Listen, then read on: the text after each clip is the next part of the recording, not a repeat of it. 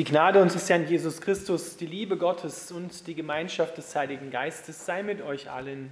Amen. Unser heutiger Predigtext steht im Markus-Evangelium im 13. Kapitel, die Verse 28 bis 37.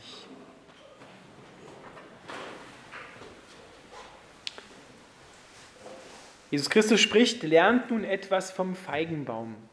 Wenn seine Knospen weich werden und seine Blätter zu sprießen beginnen, wisst ihr, dass der Sommer vor der Tür steht, auch ohne dass man es euch sagt. Genauso ist es, wenn ihr seht, dass diese Ereignisse geschehen. Dann könnt ihr sicher sein, dass seine Wiederkunft vor der Tür steht. Ich versichere euch, diese Generation wird nicht untergehen, bevor all das eingetreten ist. Himmel und Erde werden vergehen, aber meine Worte werden ewig bleiben. Niemand kennt jedoch den Tag oder die Stunde, zu der all diese Dinge geschehen werden. Nicht einmal die Engel im Himmel oder der Sohn selbst, nur der Vater weiß es. Und weil ihr nicht wisst, wann dies alles geschieht, bleibt wachsam und seht euch vor. Das Kommen des Menschensohnes lässt sich mit der Rückkehr eines Mannes vergleichen, der sein Haus verließ, um auf Reisen zu gehen. Er gab allen seinen Bediensteten Anweisungen, was sie arbeiten sollten, und wies den Türhüter an, in der Zwischenzeit nach ihm Ausschau zu halten. Genauso sollt auch ihr wachsam sein.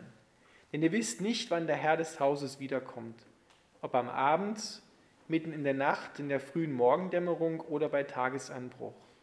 Sorgt dafür, dass er euch nicht schlafend findet, wenn, ihr, wenn er ohne Vorwarnung kommt. Was ich euch hier sage, das sage ich allen. Seid bis zu seiner Rückkehr wachsam. Lieber Vater im Himmel, wir bitten dich, dass du uns aufwächst, wo wir eingeschlafen sind, damit wir Jesus entgegengehen können. Amen. Platz nehmen.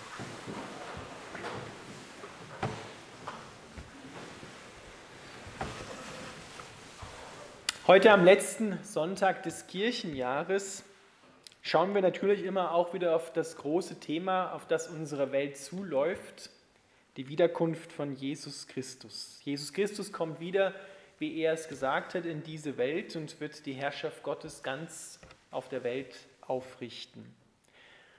Und es ist ein wichtiger Punkt im Herzen Gottes, dass wir das sehen und ergreifen, dass wir nicht einfach so lang hinplätschern und unser Leben halt leben, wie es halt gerade so läuft und uns sonst nicht weiter dafür interessieren, was Gott sagt. Deswegen beginnt er mit einem ganz plastischen Gleichnis. Das hat Jesus immer gemacht, dass er Dinge aus der Schöpfung nimmt, um geistliche Vorgänge zu beschreiben. Nicht, weil das sich gerade anbietet, sondern weil die Schöpfung ein Lesebuch Gottes ist.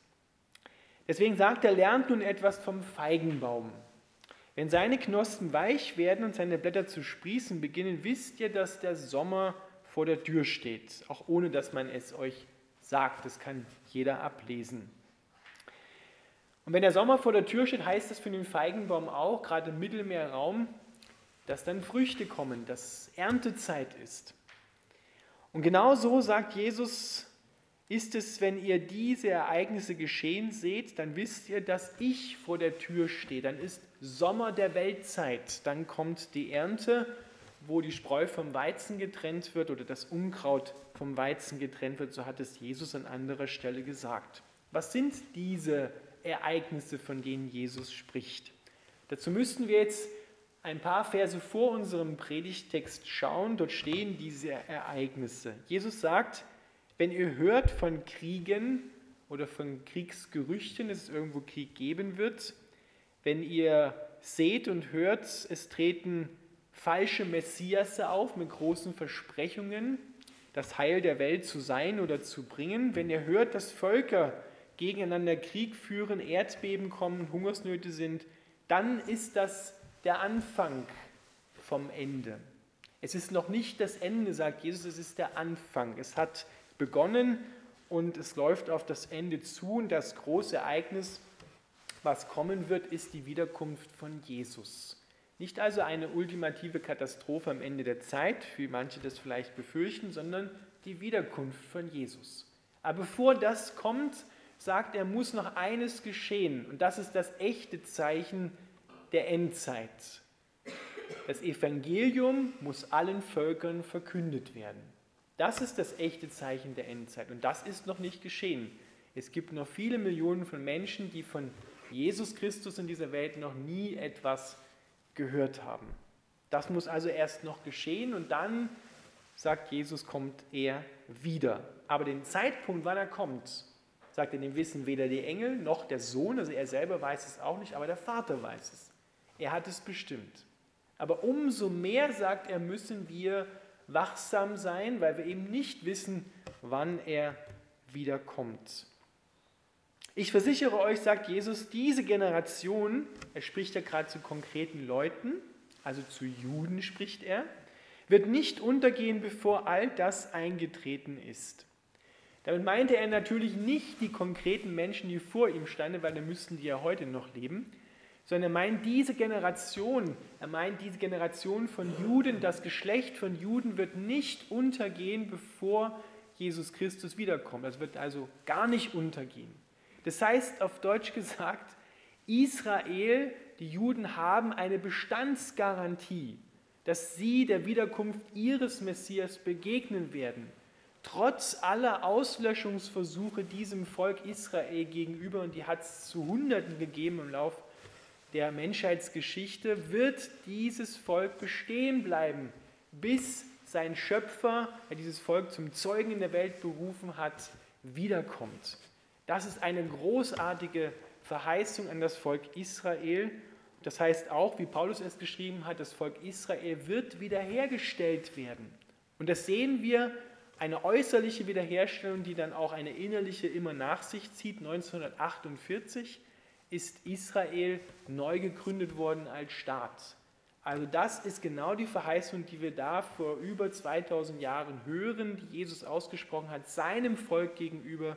Ihr habt von Gott eine Bestandsgarantie, egal was Menschen, Machthaber jemals unternehmen werden, euch auszurotten, euch auszulöschen. Ihr werdet bestehen bleiben und ich richte euch wieder auf. Das ist also ganz großartig und wunderbar. Und dann folgt genau dieses Wort, was wir alle hören müssen. Himmel und Erde werden vergehen, aber meine Worte, die bleiben bestehen. Und jeder, der diesen Worten Vertrauen schenkt, wird ewig bleiben und nicht gehen. Das ist eine große Ansage. Himmel und Erde, so wie wir sie kennen zumindest, werden vergehen. Und es wird eine neue Erde kommen, eine qualitativ neue Erde ohne Tod, ohne Böses, ohne Leid, ohne Geschrei, wie wir es vorhin gerade in der Offenbarung des Johannes gehört haben. Das besteht sozusagen dieser alten Welt bevor, dass sie transformiert wird, dass sie befreit wird bis ins Mark hinein von allem, was in dieser Welt böse ist. Das wird von der Erde entfernt werden. Wie Gott das macht, keine Ahnung. Aber er wird es machen, so wie er alles andere auch versprochen und gehalten hat. Weil ihr nicht wisst, wann all dies geschieht, bleibt wachsam. Das griechische Wort, das da verwendet wird, das wird in der Schlafforschung verwendet. Das meint eigentlich so eine Art Schlaflosigkeit. Da ist es negativ, ja, wenn man nicht schlafen kann oder gar nicht schlafen kann, ist eine Katastrophe. Aber meint natürlich, seid nicht eingeschlafen.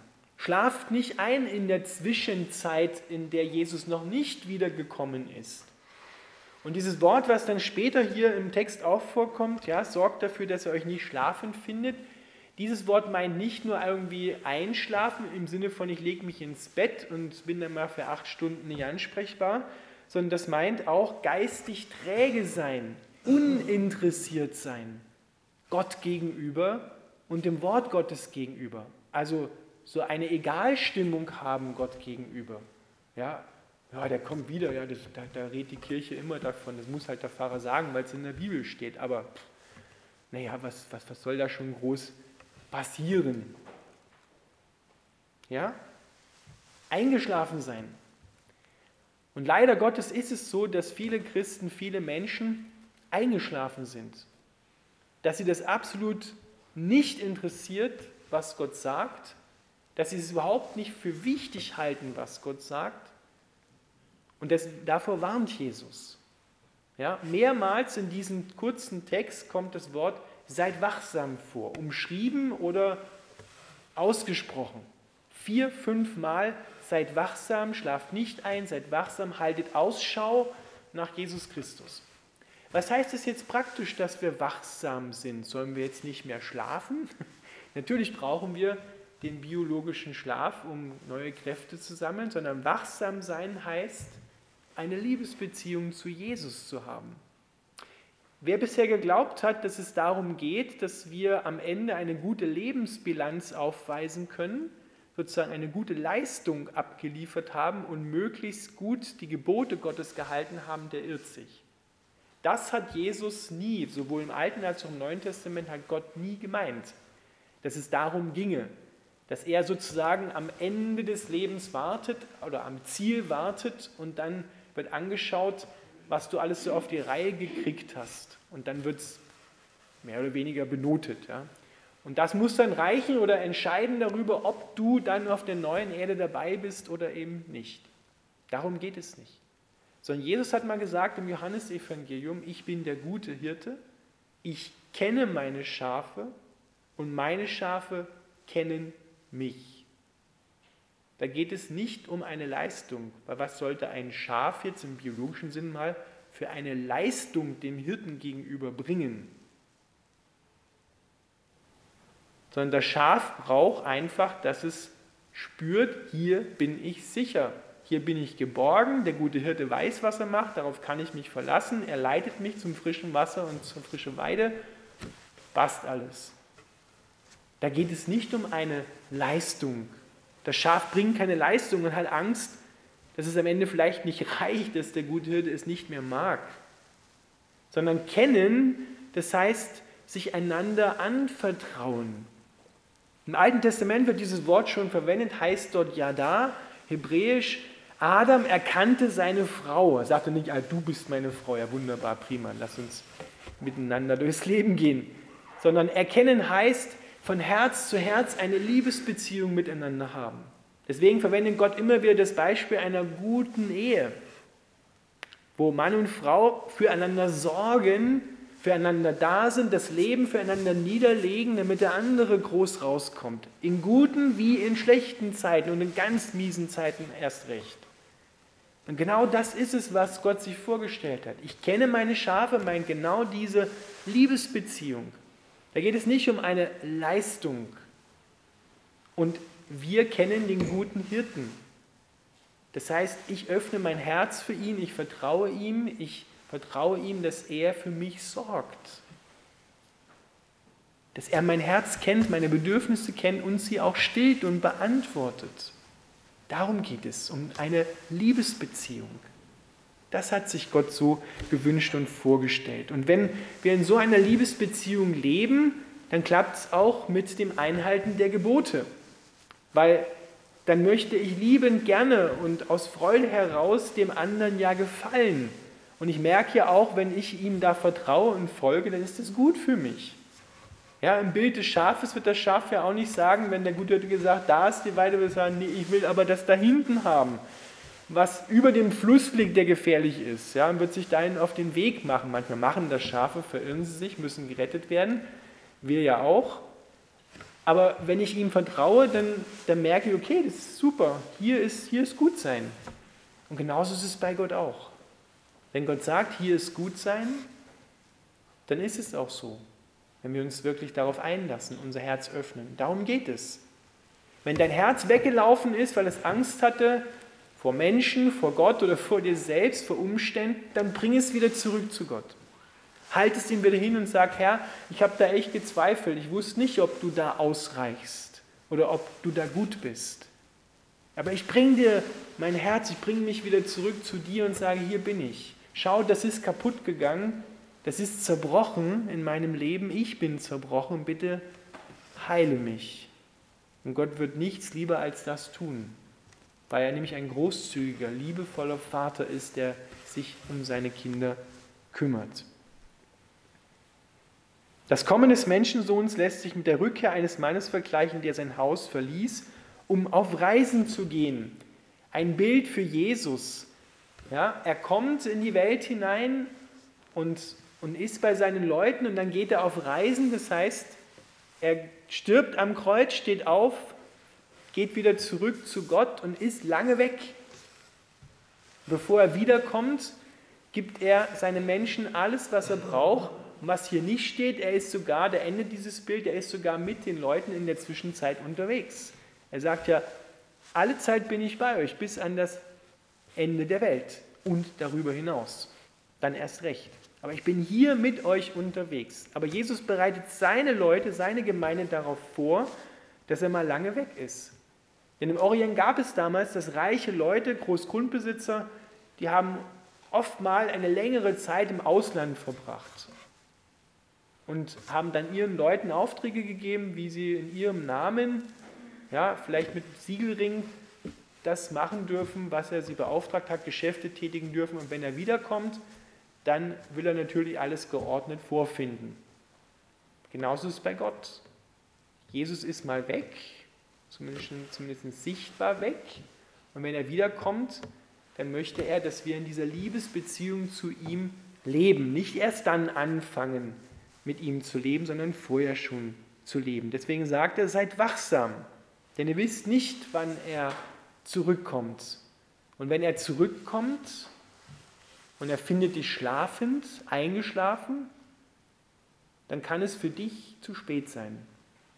Das müssen wir auch ganz klar sagen. Da ist Jesus ganz klar und sagt, es gibt Menschen, die nicht an der neuen Erde, auf der neuen Erde sein werden, die verloren gehen, weil sie eben eingeschlafen sind, weil sie das uninteressant fanden, weil es ihnen egal war, was Gott gesagt hat, weil sie seine Liebe nicht haben wollten. Das ist traurig, aber es ist so. Gott kommt wieder und will die Herrschaft seiner Liebe ganz über die Erde breiten, denn nur dann kann es eine Erde geben ohne Tod. Wenn Gottes Herrschaft ganz über die Erde kommt, nur dann kann es eine Welt ohne Tod geben. Ansonsten wäre das nicht möglich, weil Gott ja den Tod besiegt hat. Und da, wo die Liebe ist, kann kein Tod sein. Weder physisch noch psychisch noch irgendwie. Deswegen brauchen wir das, dass Gott wiederkommt und Gott sei Dank bereitet er in seiner Gerechtigkeit allem Bösen ein Ende. Auch wenn wir hier in der Welt manchmal den Glauben an Gerechtigkeit verlieren, dürfen wir ihn doch im Hinblick auf Gott, Gott sei Dank, nie verlieren, weil Gott sorgt für Gerechtigkeit. Am Ende müssen wir sagen, niemand kommt einfach irgendwie davon. Selbst wenn es hier in dieser Welt ungesehen bleibt oder falsch beurteilt wird, auch vor einem Gericht falsch beurteilt wird, Gott sorgt für Gerechtigkeit. Gott sei Dank. Dann wird alles Böse gerichtet und das Gute bleibt und wird in Ewigkeit bestehen. Das, was hier gesagt wird, ist eine große Anfrage an jeden Einzelnen von uns. Bin ich eingeschlafen? Interessiert mich das überhaupt? Nehme ich das überhaupt für wahr oder für voll, was Gott in der Bibel sagt, nicht mal das, was ich hier auf der Kanzel predige, sondern das, was Gott selber sagt in der Bibel. Nehme ich das für voll, dass er sagt, er wird eines Tages wiederkommen? Oder lebe ich halt mein Leben, wie ich es lebe und plätsche halt so ein bisschen lang hin und hoffe, dass es irgendwie schon gut ausgehen wird? Ich kann dir versprechen, es wird nicht irgendwie gut ausgehen, wenn du so lebst sondern du musst aufwachen. Vom Schlaf, von diesem Schlaf. Aufwachen und lebendig werden. Gott kennen, damit er dich erkennt. Er hat dich schon erkannt und jetzt darfst du ihn auch erkennen, dass er dich bedingungslos liebt und dass er dich nicht verurteilt, sondern voll annimmt. In Christus, sagt Paulus, ist das Ja Gottes. Er sagt Ja zu dir so wie du bist und nicht wie du sein solltest. Denn niemand ist so, wie er sein sollte. Aber Gott sei Dank verändert dich die Liebe Gottes. Amen.